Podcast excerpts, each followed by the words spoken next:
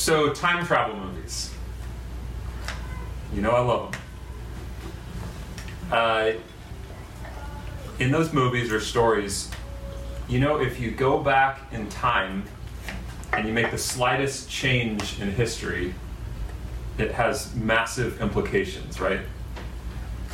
And the slightest change that you go back and make in time has like this domino effect, right? And it just, if it, if you are just going back a few days, maybe there's just a little bit of change that happened. But if you go back and you make a change 500 years ago in history, then it's going to have bigger implications. Like some major world event didn't happen because that domino effect didn't lead it that way, or some people don't exist because um, you know this particular person didn't bump into this particular person on the street anymore, and then that romance didn't start, and that baby wasn't created, or um, or some people are entirely different. They turn out entirely differently than they would have turned out.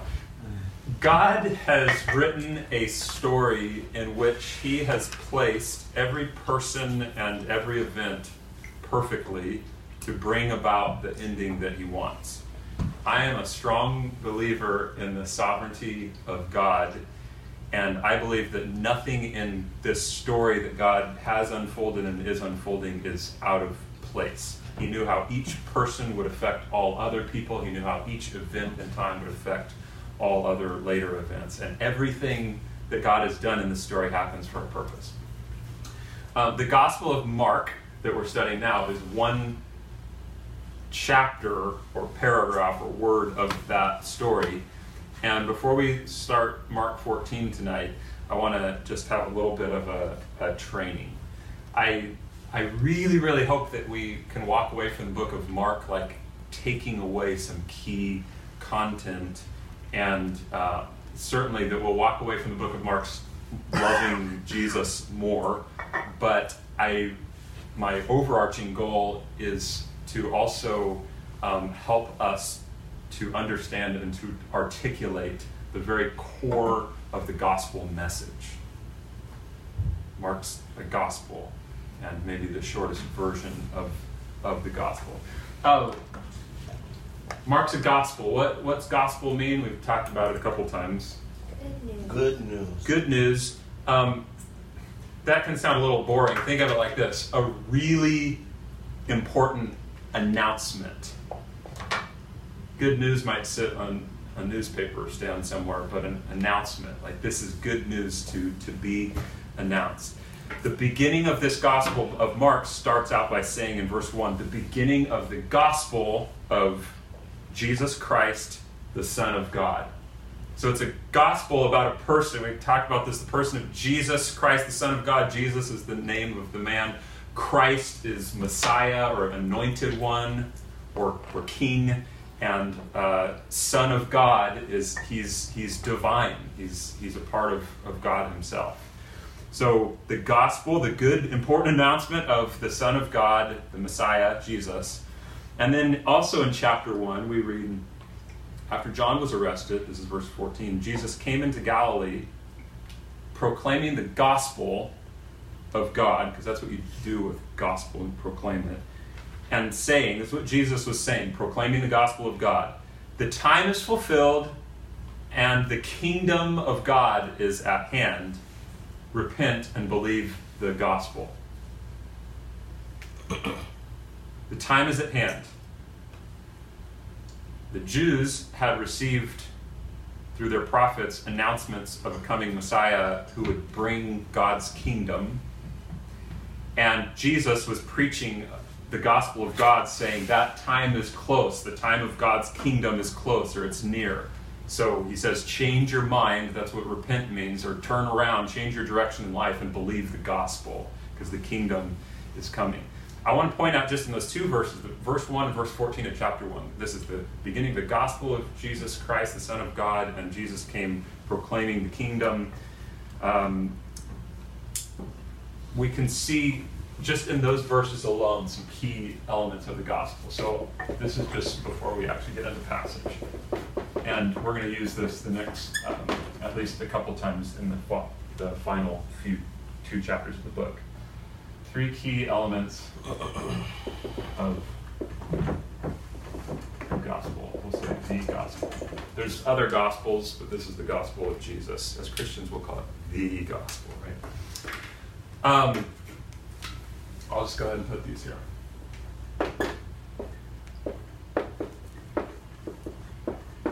Kingdom. Some of the other gospels, Matthew, Luke, John, talk a, a little bit more even about kingdom than Mark does, but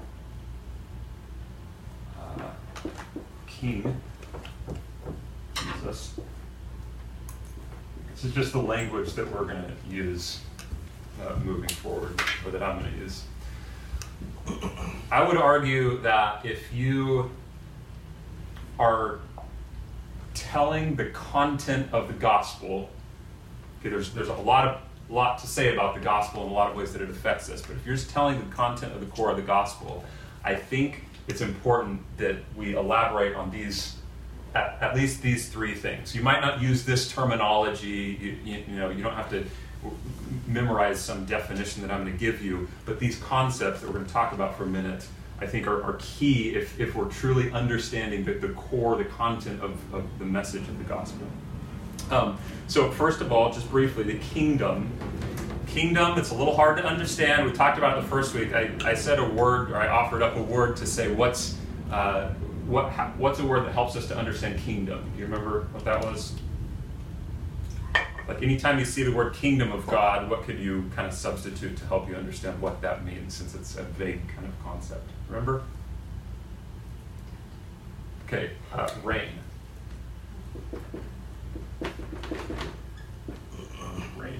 So anywhere you, wherever God reigns, there his kingdom is. Okay? Where do we see then God's kingdom? If you think historically, if you think presently, you think in the future, where do we see God's kingdom? If it's wherever God reigns, where, where can we notice that? There's diff- some different ideas I have on this. Wherever God reigns, there his kingdom is. So where can we see his kingdom? Church or Okay, so so the church I, on a really good day when Christians are living out the the principles of life in the kingdom that Jesus lays out in the Sermon on the Mount and other places, if, if Christians are living out love your neighbor as yourself, you're seeing a glimpse of the kingdom of God, where God reigns. He's reigning in our hearts and our lives. That's good. Where else? Historically, future,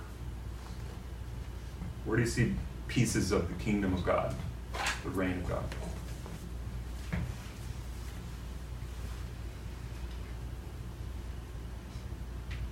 I mean, historically, you see it embodied or supposed to be embodied in Israel. Um, in the future, you see it in like a promised reign of God and, and the full consummation of His kingdom.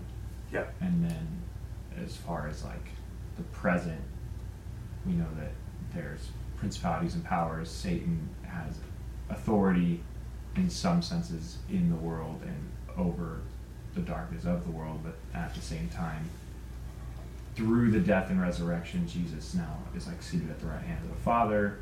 Like, so he's still reigning currently. Yeah. But there's like a. It's not it's not that it's not ultimate. I, the phrase is just it's already but not yet that I'm trying to avoid, but that's what it is. Yeah, right. So, okay, you said a couple of things. It, the, the kingdom of Israel back in the day, again, on a really good day, on the few good days that we can read about in Scripture, they're they're demonstrating they're they're coming under the reign of God, right? That's what they're supposed to be doing as they as they live as His people, um, and failed.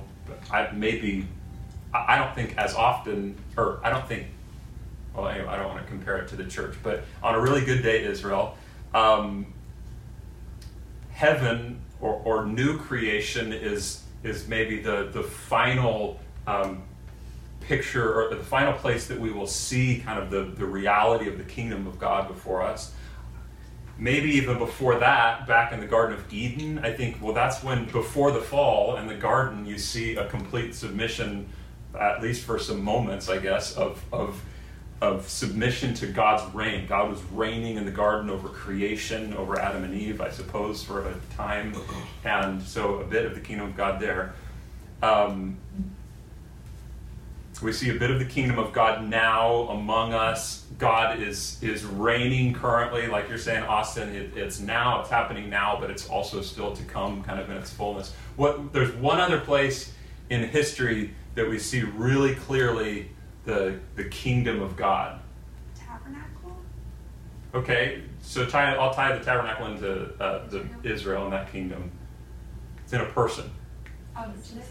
Yeah, Jesus. So in Jesus, he's he's the Son of God who always does the will of the Father, right? So everything that Jesus does, he is is showing the kingdom out of himself. If I'm, I don't know if I'm using the right terminology, but that's the the clearest demonstration that we have of God's kingdom in our time and space is Jesus and the way that he lived. Interestingly, and in so many of those things, you see man, when, when God, when creation is living under the reign of God, like in Eden and sometimes in the people of Israel, it's massive blessing.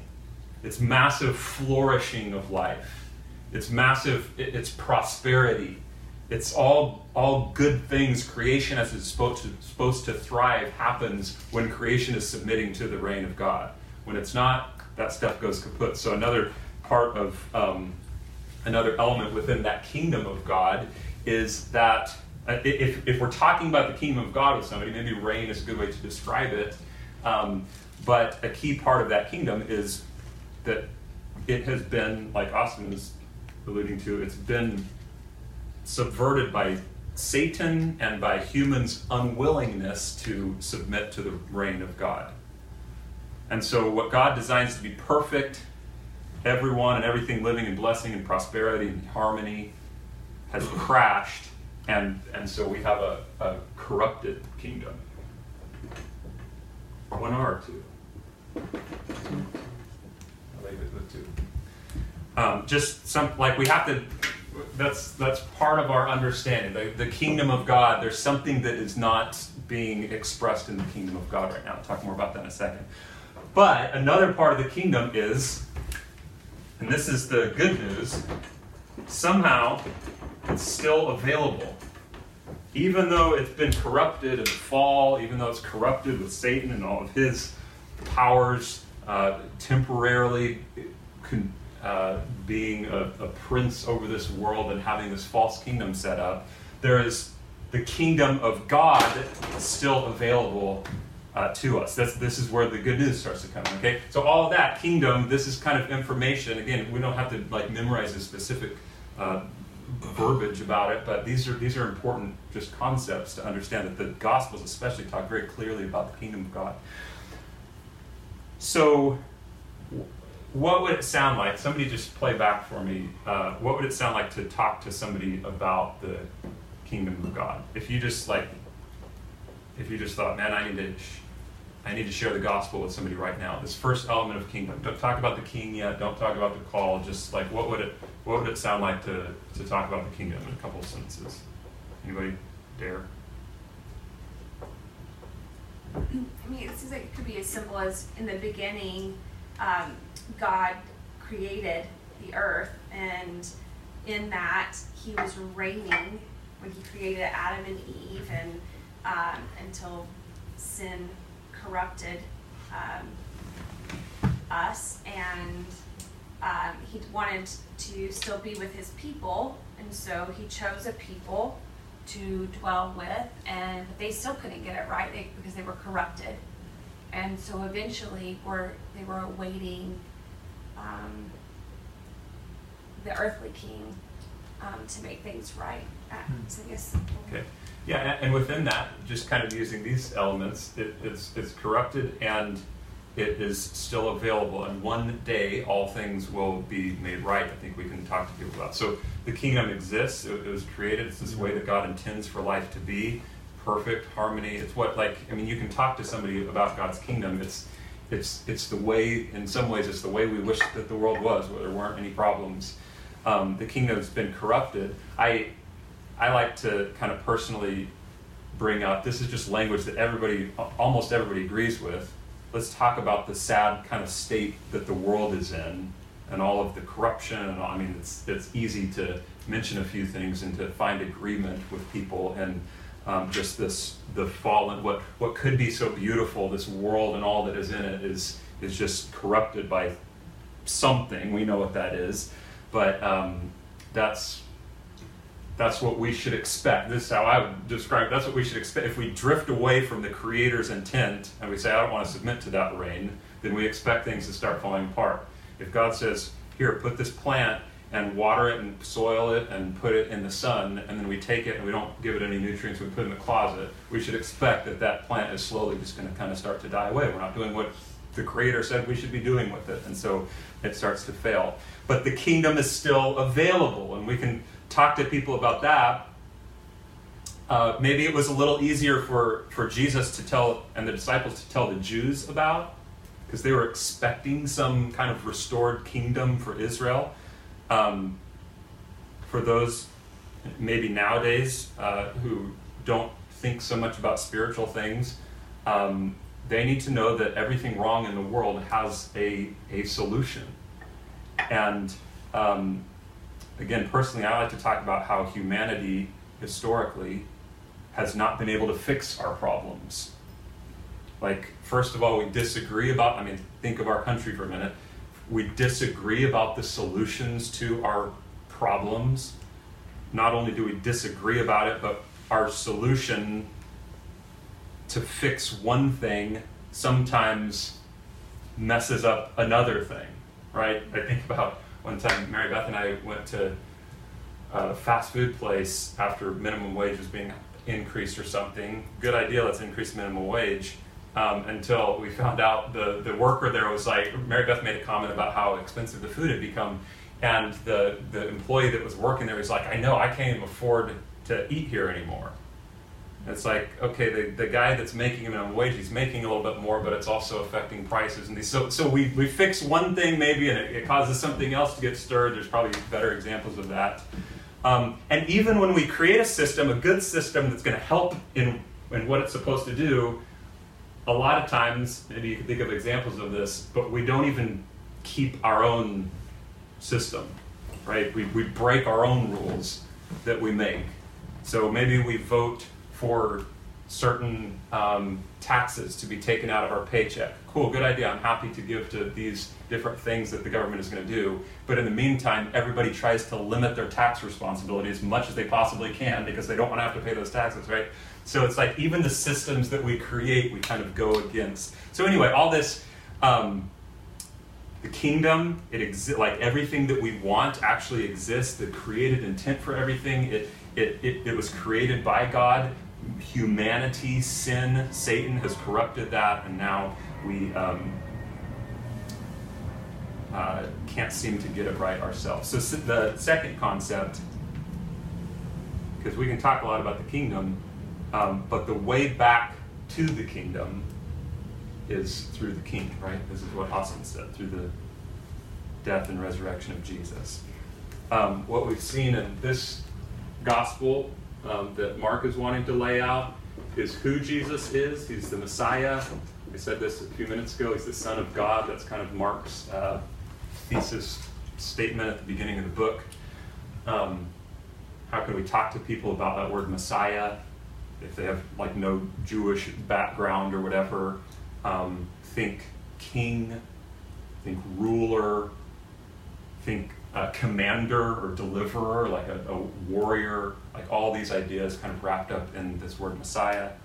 The Son of God, you can think uh, divine power and authority, especially see when Jesus raises from the dead.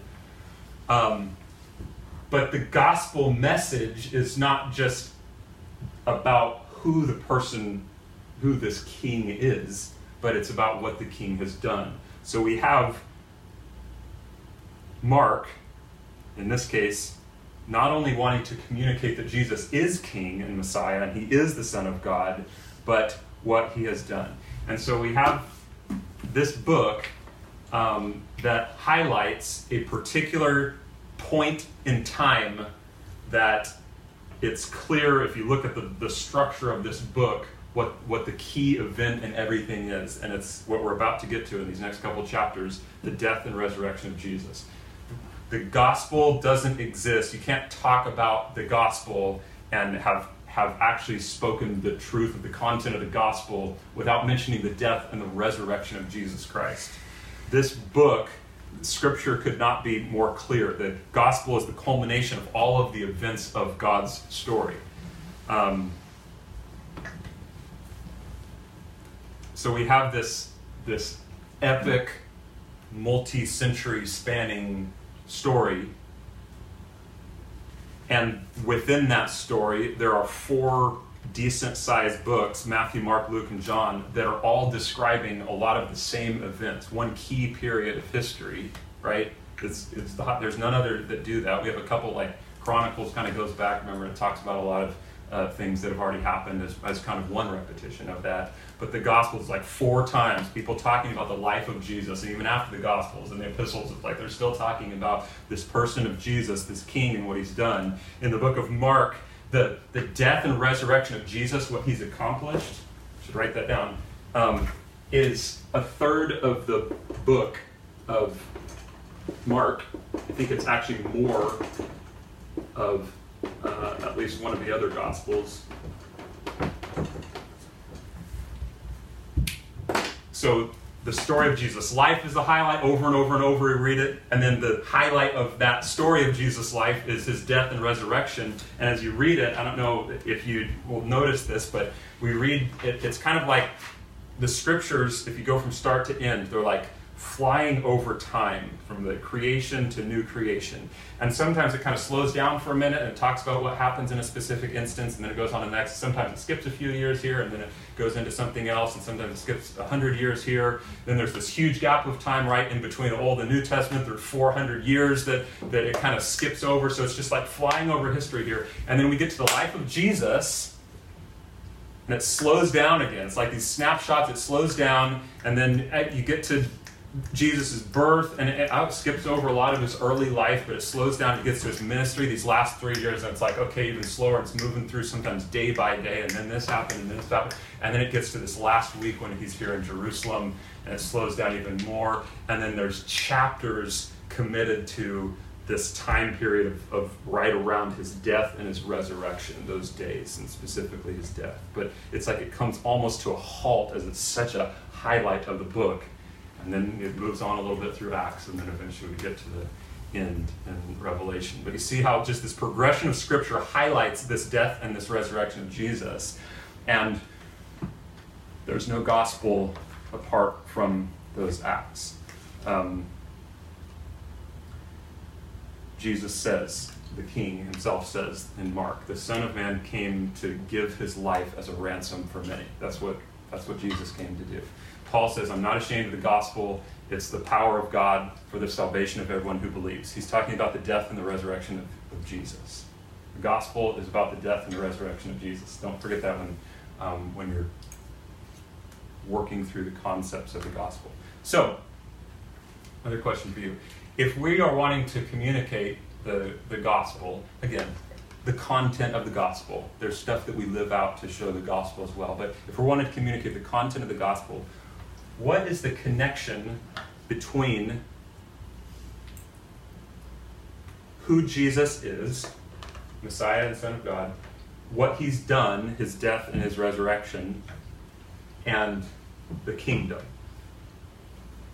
Like tie those two things together in a couple sentences. What's the connection between the king, who he is, what he's done, and the kingdom?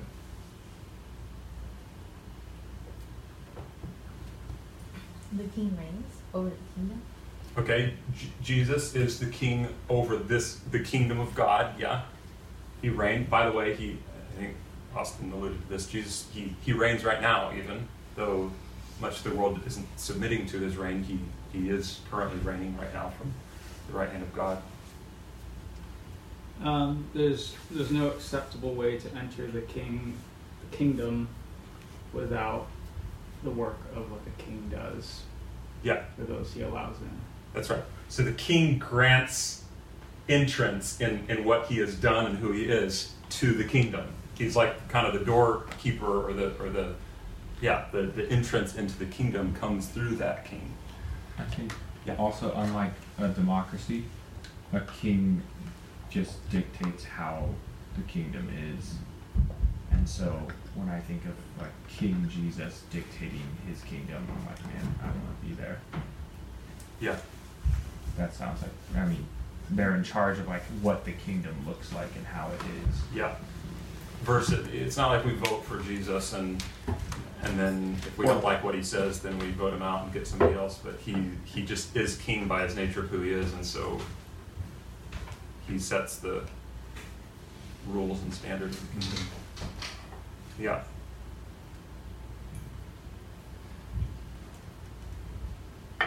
Jesus offers the way back to the perfected kingdom of God. He, Jesus lived the kingdom of God. We said his, his very life displays the kingdom because he's he, he's just living it out himself.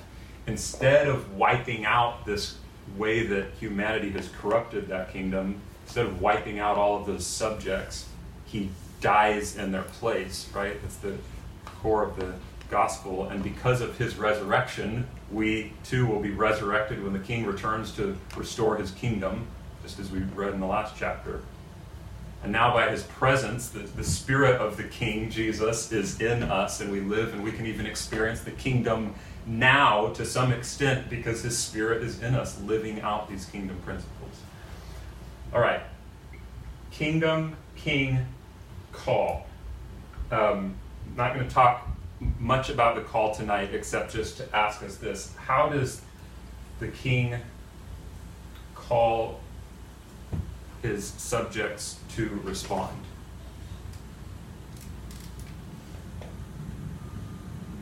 What, what does he want the members of his kingdom, how does he want them to live? In submission to him. Okay, in, in submission to the king, yeah, uh, to his reign, yeah. Is it just doing all, we just have to do all the right things and submit to him, or how, how do we actually go about doing that? Maybe I'm not asking it clearly enough. Loving him with all Okay. my heart, soul, and mind. Yes. In faith. Okay, there, that's the word I'm looking for. Um, faith, yeah.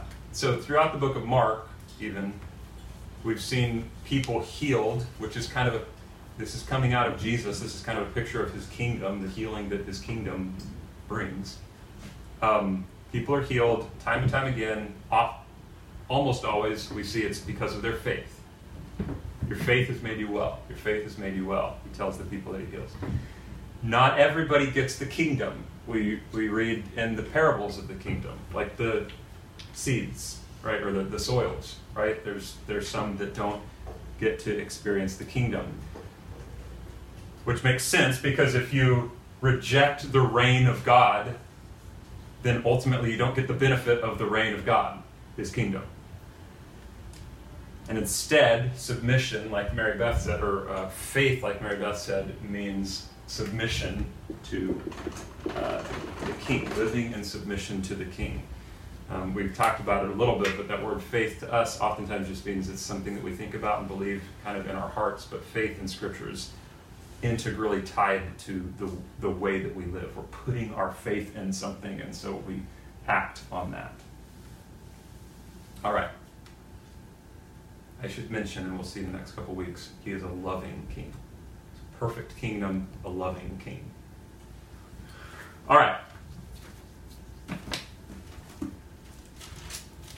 Watch this fly through Mark, first little bit of chapter 14.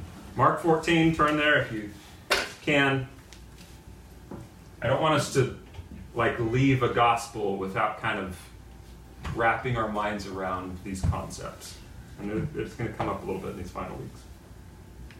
Mark 14, verse 1. It was now two days before the Passover and the Feast of Unleavened Bread. And the chief priests and the scribes were seeking how to arrest him by stealth and kill him, for they said, Not during the feast, lest there be an uproar from the people. What's the Passover? What, what festival? What are they remembering in that? Uh, hmm? oh. In the so- God passed over. Yeah. So um, the actual marked. Oh, Perfect. That's good. The actual Passover is when when the Israelites marked their doorposts with the blood of a of a lamb, and instead of the judgment of God that, that came on the Egyptians, the death of the firstborn sons, God, because of the faith that they exercised, passed over their houses. That's the Passover. Okay. Um, the feast of unleavened bread. What what's kind of going on with that? Anybody help me out with that? It's like it's it's really closely connected with the Passover. In fact, it happens right after the, the meal of the Passover. The Feast of Unleavened Bread is just remembering, hey, now that now that we've been freed from Pharaoh's hand, we need to get out of town. We need to get out of Egypt, get out of here quickly, head to the promised land. And so the idea of unleavened bread is we're not even going to have time to let the bread rise. Like we've just got to pick up our stuff and go. And so they celebrate and remember that by not having leaven in their bread, bread for a week. So at the time of Jesus, Jews would participate in these, these feasts. This is important at Jesus' time, they were hoping for a deliverer to come maybe on that night. The Messiah may even come on the night that they would eat the Passover meal. And so it's no accident or coincidence, I think, in God's beautiful story that the events that are about to happen to Jesus are happening during these festivals, right? No, no surprise to us who grew up learning about that Jesus is the Lamb of God, right? This is kind of what we're doing in verse in chapter 14 is kind of the culmination of the conflict between Jesus and the religious leaders. It started way back in chapter 3 verse 6 and it's continued on and things have really begun to heat up in this last week that Jesus is in Jerusalem and there's these conversations going on between Jesus and the Pharisees and the Sadducees and the scribes. And here we are told that the chief priests and scribes is it? Yeah are wanting to arrest Jesus in secret and kill him. So they want to go under the radar and and wipe him out. Now, just in those first couple verses, I want to make sure that we recognize two things that are happening at one time. Okay? And if you struggle with the sovereignty of God and and the goodness of God and man's free will to kind of choose and do his own evil thing, then this one's going to keep you up at night. This is this is big on, on one hand, and at the same time, the religious leaders want to stop the work of Jesus by killing him. While at the same time, Jesus is accomplishing his goal, his good goal, by choosing to be killed by them. Okay? Quite the paradox. The religious leaders want to stop the work of Jesus by killing him, while Jesus is accomplishing his goal by choosing to be killed by them. And he's already predicted it. In, in each of the three synoptic gospels, Jesus predicts it three times, you know, shortly before he dies. He, he says, I'm going to die, I'm going to I'm going to be rejected, I'm going to be killed, and I'm going to be raised. I'm going to be rejected, killed, raised, rejected, killed, raised. He wants people to know I'm, I'm calling this, okay? I'm saying that this is going to happen. I give my life as a ransom for many. That's why I was here. So, was Jesus killed, or did Jesus lay down his life? Yes, both of those happened somehow in God's sovereign, beautiful plan, and they were happening at the same time. So, here's what I want you to just see in this little section though the religious leaders didn't know the deep significance of their actions, God was using it to write this story. They, they didn't even, I'm, I'm sure that they didn't know the significance of this. They thought that they were going to kind of quietly take care of this public nuisance, but they were doing everything God's pen had already written down to accomplish his perfect plan. And ultimately, they're not hurting Jesus, they're hurting themselves by coming up against the reign of God. They don't stop the kingdom of God, they're forfeiting their right to the kingdom of God by refusing submission to Him. Verse 3 While he was at Bethany in the house of Simon the leper, as he was reclining at table, a woman came with an alabaster flask of ointment of pure nard, very costly, and she broke the flask and poured it over his head. There were some who said to themselves indignantly, Why was the ointment wasted like that? For this ointment could have been sold for more than 300 denarii and given to the poor. And they scolded her. But Jesus said, Leave her alone. Why do you trouble her? She's done a beautiful thing to me. For you always have the poor with you, and whenever you want, you can do good for them, but you will not always have me. She has done what she could. She has anointed my body beforehand for burial. And truly I say to you, wherever the gospel is proclaimed in the whole world, what she has done will be told in memory of her. Judas is there too, right? Because he's the one that. Judas is there too. Judas is the one we read in another gospel that asks the question, or is Yeah. saying, hey, that could have been sold for Yeah. 300 denarii. Yeah. Yeah. Ironically, right? Because he's about to sell out Jesus for a lot less than. That. Right. So, just to describe what's happening, a flask was made of alabaster stone, probably had a long neck on it, and that neck was, was sealed off. And in order to use it, you would break the neck of that bottle and be able to pour out the ointment. And for the most part, that's you, you use it all then, or, you, or it, it goes bad. So once the seal is broken, 300 denarii is about a year's salary. So I don't know what your year salary is, but if it's twenty thousand or a hundred thousand or whatever, put that in your mind. Jake, eight hundred thousand, whatever. um, but it's a lot, right? It's not. I mean, it's not everything in the bank, maybe, but it's. I mean, it might have been for this woman. It, it's. It's probably a family heirloom. It's. It's worth a lot. I mean, you think about, uh, man, I wish I could have my year's salary, just you know, uh, and and I don't know, like if I would spend it just like this. In this woman's action, though, we see her recognition of the supreme value of Jesus, right? She obviously thinks that Jesus is worth this act of worship. Now, did she actually know that she, before Jesus said something, did she actually know that she was anointing Jesus' body for burial? Or was her gift maybe just maybe was it was much more meaningful than she even actually knew. Much more meaningful. I think so. Um, the uh, typically a body would be after somebody dies, then it would be anointed with oils and spices or whatever before it's put in the grave. Um, but when a criminal is executed, there wouldn't be an anointing. They take him down off the cross or however they execute him and they put him straight into the grave. So God, knowing that Jesus would die a criminal's death, or Jesus knowing he would die a criminal's death, he also writes into this story an anointing of his body for burial just before death. Isn't that cool? Like he, he knows how everything is going to go down. So I think though the woman who we find out in another gospel is Mary, Mark doesn't mention it, she may not have known the deep significance in her action, but God was using it to write his story. All she knows is Jesus is worth everything. I worship him. He raised my brother from the dead. He deserves it all. But she was doing everything God's pen had already written down to accomplish his perfect plan. I just think it's beautiful and incredible how these things are falling into place. And something in the woman's act causes Jesus to say, wherever the gospel is proclaimed in the whole world, which eventually is going to be everywhere, what she has done will be told in memory of her. Right? And we read about her tonight.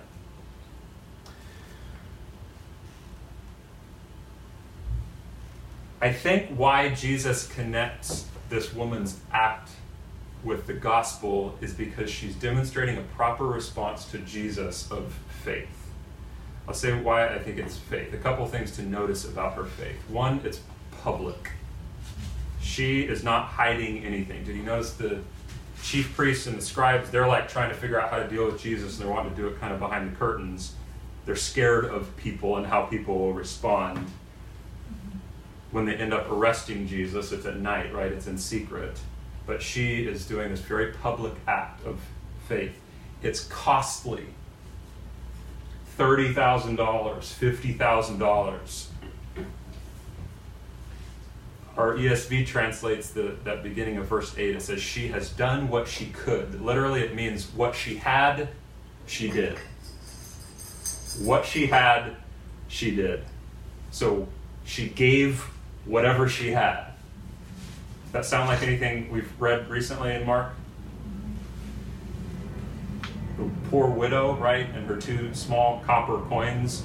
Uh, Jesus says she, out of her poverty, has put in everything that she had. And this woman at Bethany, what she had, she did.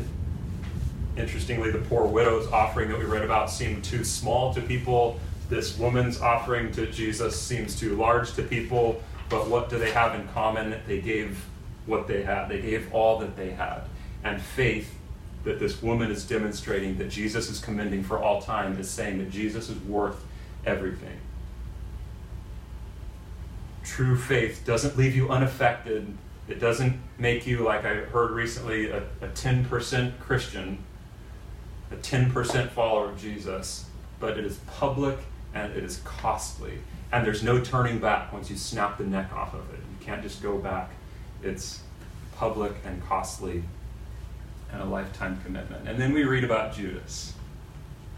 In verse 10, Judas, then Judas Iscariot, who was one of the twelve, went to the chief priests in order to betray him to them. And when they heard it, they were glad and promised to give him money, and he sought an opportunity to betray him. So Judas, like the chief priests, has kind of snuck away from the Jesus crowd and is plotting against Jesus. Is, is God's plan failing in this? No, it's going right along as he had written it. Verse 12 And on the first day of unleavened bread, when they sacrificed the Passover lamb, his disciples said to him, Where will you have us go and prepare for you to eat the Passover? And he sent two of his disciples and said to them, Go into the city, and a man carrying a jar of water will meet you, which would be unusual. Usually the woman would be carrying a water jar.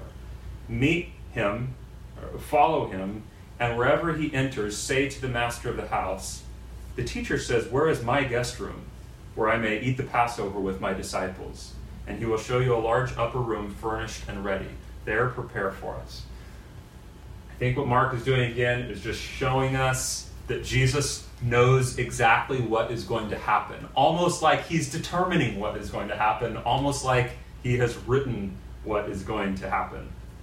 And of course, verse 16, the disciples set out and went to the city and found it just as he had told them, and they prepared the Passover. So people are going along with exactly everything that God's pen had written down in order to accomplish his perfect plan. Verse 17 And when it was evening, he came with the twelve. And as they were reclining at table and eating, Jesus said, Truly I say to you, one of you will betray me who is eating with me. Again, Jesus calling the future here. They began to be sorrowful and said to him one after another, Is it I?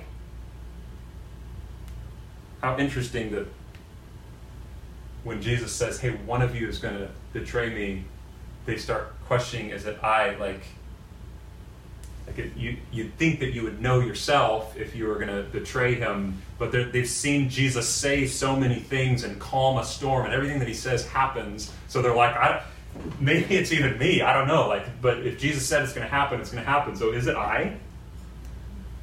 He said to them, It is one of the twelve, one who is dipping bread into the dish with me.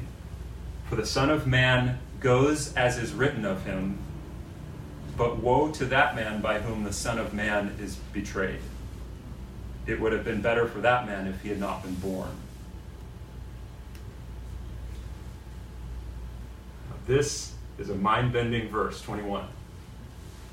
The Son of Man goes as it is written of him.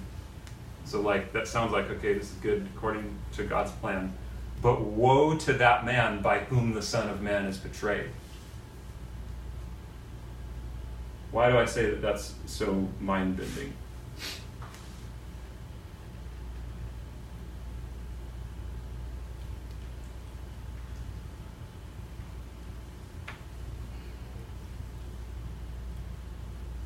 Is it because it's almost as if God had in mind that that man should be woed. What? Yeah. Sorry. Go ahead. Yeah. What Jesus says is good or already written Yeah. is the is the thing that is causing the woe or like the action that was written for this human is worse than if he had never been born. Yeah. Hmm. What's happening has been written by God, but woe to Judas who decided to do it. Like you tell woe to somebody because they've made a decision to do something that they shouldn't have done. But this is what has been written by God. What's happening here to Jesus is just as it has been written. He's going along with that, but woe to the person who had decided that things would go along like that. You see how it's kind of it's weird how these two things are happening at once. God is he's allowed sin to be written into the story, but the responsibility somehow is still on a character in the story, Judas. I don't know how that works. It's probably similar to how the religious leaders are trying to they're they're choosing to kill Jesus and all the while they're accomplishing God's plan for the redemption of mankind. They seem to be like sneaky and kind of sinister, yet their plan is ultimately making an opening in the story's plot for the sacrifice of the Passover lamb.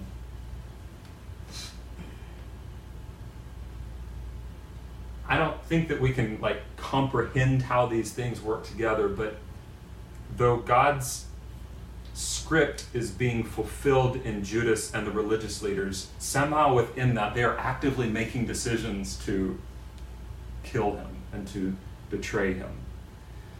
Look, if you even look at some of these verses, verse 1, the, the leaders are they're jealous of Jesus. They don't want people to be turning to Jesus. They're going to lose the authority or the reputation or whatever that they have. And so in verse 1, the chief priests and the scribes were seeking how to arrest him by stealth. They, they're consciously seeking that. It's not like they're just robotically doing whatever God said. No, they were seeking to kill Jesus. Judas, this greedy guy who just decides I can profit off of Jesus, in verse 11, Judas sought an opportunity to betray him.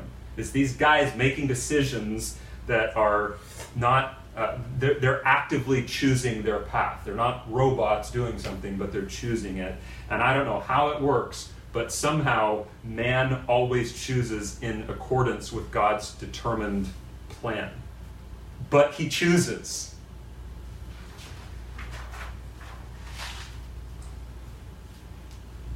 And just like I think with the religious leaders and the woman in Bethany, though Judas doesn't know the deep significance of his actions and how he's fulfilling Psalm 41 9, God was using it to write his ultimate story. All Judas knows is, hey, I can use Jesus to make a few bucks and man, I can get out of this good. But he was doing everything that God's pen had written down already to accomplish his perfect plan. See how we have these characters in God's story, there's a true story, right? Making choices. Uh, we have two characters making choices with opposite intentions the woman and Judas. One chooses to worship Jesus, one chooses to betray him. One chooses to give everything to Jesus, one chooses to get everything he can out of Jesus. And notice how Jesus even compares those two people in the significance of their choices. What the woman chose, faith in Jesus, should live on forever, he says. Wherever the gospel is proclaimed in the whole world, what she has done will be told in memory of her. What the man chooses should be wiped from history. Verse 21 It would have been better for that man if he had not been born. People don't know, maybe, we don't know, maybe, the sig- deep significance of our choices, but God is using them to write his amazing story as we are making choices. Fact, the woman is honored for her choice. He says, What she has done will be told in not in memory of God who programmed her thoughts to do that particular thing. No, he's honoring her because she chose what is good. She, Jesus says, she has done a beautiful thing to me. She chose. Judas chose. Judas sought an opportunity to betray him. So, Jesus, to finish up here, Jesus is eating with his disciples. And as they were eating, he took bread and after blessing it, broke it and gave it to them and said, Take, this is my body. And he took a cup, and when he had given thanks, he gave it to them, and they all drank of it. And he said to them, This is my blood of the covenant, which is poured out for many. Truly I say to you, I will not drink again of the fruit of the vine until that day when I drink it new in the kingdom of God. And so, in a beautiful twist of the story, the Passover meal becomes about Jesus, and the bread that Jesus offers is his very presence, the presence of their deliverer and savior who Israel had been hoping for. And he gave it, he gives himself to them, and he says, Take this, my body. Which we said at the beginning Jesus embodies the kingdom perfectly and he gives that body to us. And he says, You want it? You want the kingdom? Here, receive me. And to drink the cup is to drink God's new covenant where he grants you to be citizens of his kingdom because of his death and resurrection, the death and resurrection of Christ. And in that, he makes you a worthy citizen of his kingdom. And it's a kingdom that he promises here and in the last chapter, one day will be restored when King Jesus returns and he eats a similar meal with his disciples and followers in the kingdom of God. It's an incredible story. So many things happening at once. The chief priests are plotting how to kill Jesus while Jesus is explaining the significance of his death to his followers. We see two individuals, opposite intentions, both accomplishing God's perfect, beautifully written story. So, end with this God has written us into his story. We might not be recorded in the pages of Scripture, but he has made us in, in his perfect stacking of events to play a part in the story of God. And you remember that I was talking about time travel movies at the beginning. You change one little thing, and the end turns out differently. You are important because God created your character to bring about his end or his restored kingdom. You might think that your role in that is insignificant. But can I tell you that it's not insignificant? Every detail of the storyline works together. So you eliminate your part and it changes the story. You think, well, my part isn't as significant as these characters in the Bible that I read about. And I will point out Mark doesn't even name this woman in Bethany. He just says this is just some woman. She's in some leper's house and she does this humble gesture, doesn't even really know the significance of what she's doing. And Jesus says, You see that beautiful faith? That's what I want to publish forever. That's what I want people to follow. She had no idea. She just chose to worship Jesus. So, what will your place in the story of God be? What will NoHo Church's place in the story of God be? Everything we choose to do somehow plays into the sovereign script that God has already written. But remember, I don't want it to say this isn't robotic or fatalistic, like you have no excuse. Well, I can't help what I'm doing because God's already written it down. I, have had people tell me before, somebody told Mary Beth and I a while back, well, you guys are just good people, and I'm just kind of a bad person, and I think God just uses both of those things to kind of balance out each other. It's just kind of what we've been given in life, and so I just can't really help it. And it's somebody not wanting to take responsibility and just kind of shift the blame onto God for how He's created people. But there is no hint in Scripture that we don't consciously make our decisions, our own decisions. And at any point, you can repent.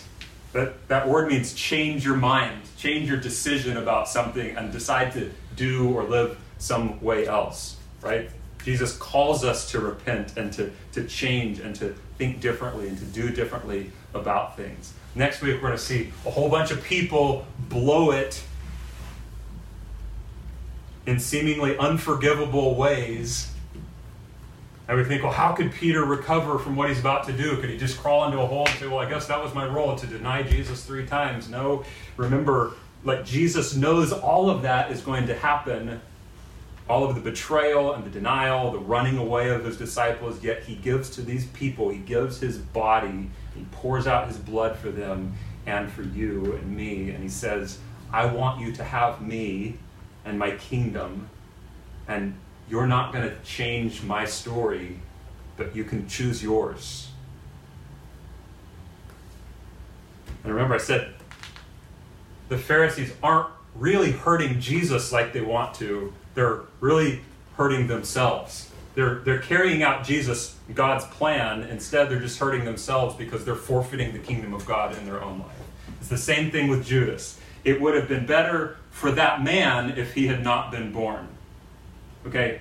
Now, it's important for the sake of the world and God's redemptive plan that there was a betrayer to turn in Jesus so he would go to his death and resurrection so that mankind could be redeemed. But for the sake of that man, for Judas' sake, he just hurt himself. He was going along with God's plan, what God had already determined to happen in him, what God had predicted all the way back from David and the Psalms. But as he's going along with it, he's just hurting himself. And we know that the end of Judas's life um, was certainly not very kingdom of God oriented. So, will you choose to try to buck the kingdom of God? If so, like, why, why would anybody choose that? You can't change his story. You're hurting no one but yourself when you live in those decisions. So here's the choice. You, you can't change God's story that He's written, but you can choose yours. You can't change God's story, but you can choose yours. You can choose to reject the kingdom of God by rejecting Jesus. Even in that, God somehow, no doubt, is going to use you in his story and for his glory, like he used Pharaoh. But for your sake, you'd be better off never having been born than doing that and choosing your own hurt and destruction. And Jesus still reigns as king and his plans will still be accomplished. Or we can choose to repent, to believe the gospel, to put our faith in the person and in the work of Jesus. And with each choice that we make, pour out everything that we have at his feet. And one day, you'll find that God has also then written you into the end of his story where you're eating and drinking with him at his table in his perfected kingdom forever.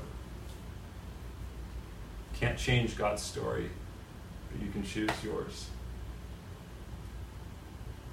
Next week we will continue Mark 14.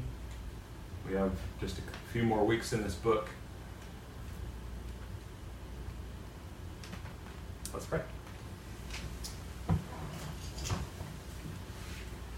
Father, I'm amazed by your sovereignty and wisdom. Your mind is so much greater than ours, infinitely greater than ours. We couldn't have put this thing together. God, I admit I my mind falls short of understanding how your sovereign plan works in connection with the choices that I make day in, day out, but it's clear to me, I think it's clear to us from your word, God, that you call us to repent and to turn to you and to exercise faith in you, to choose who we will serve. I pray in each of our decisions tonight and tomorrow in the coming days that we would choose your kingdom, that we would submit to the spirit of Jesus, the King of the kingdom that is within us, and that we would live in the goodness of that and look forward to the hopeful fulfillment of your kingdom when you come again. God, help us to be people that just pour out our lives before you. Help us not just to use you for, for what you might bring into our lives, but to pour everything at your feet, the King of our kingdom, and follow you. I pray this in Jesus' name. Amen.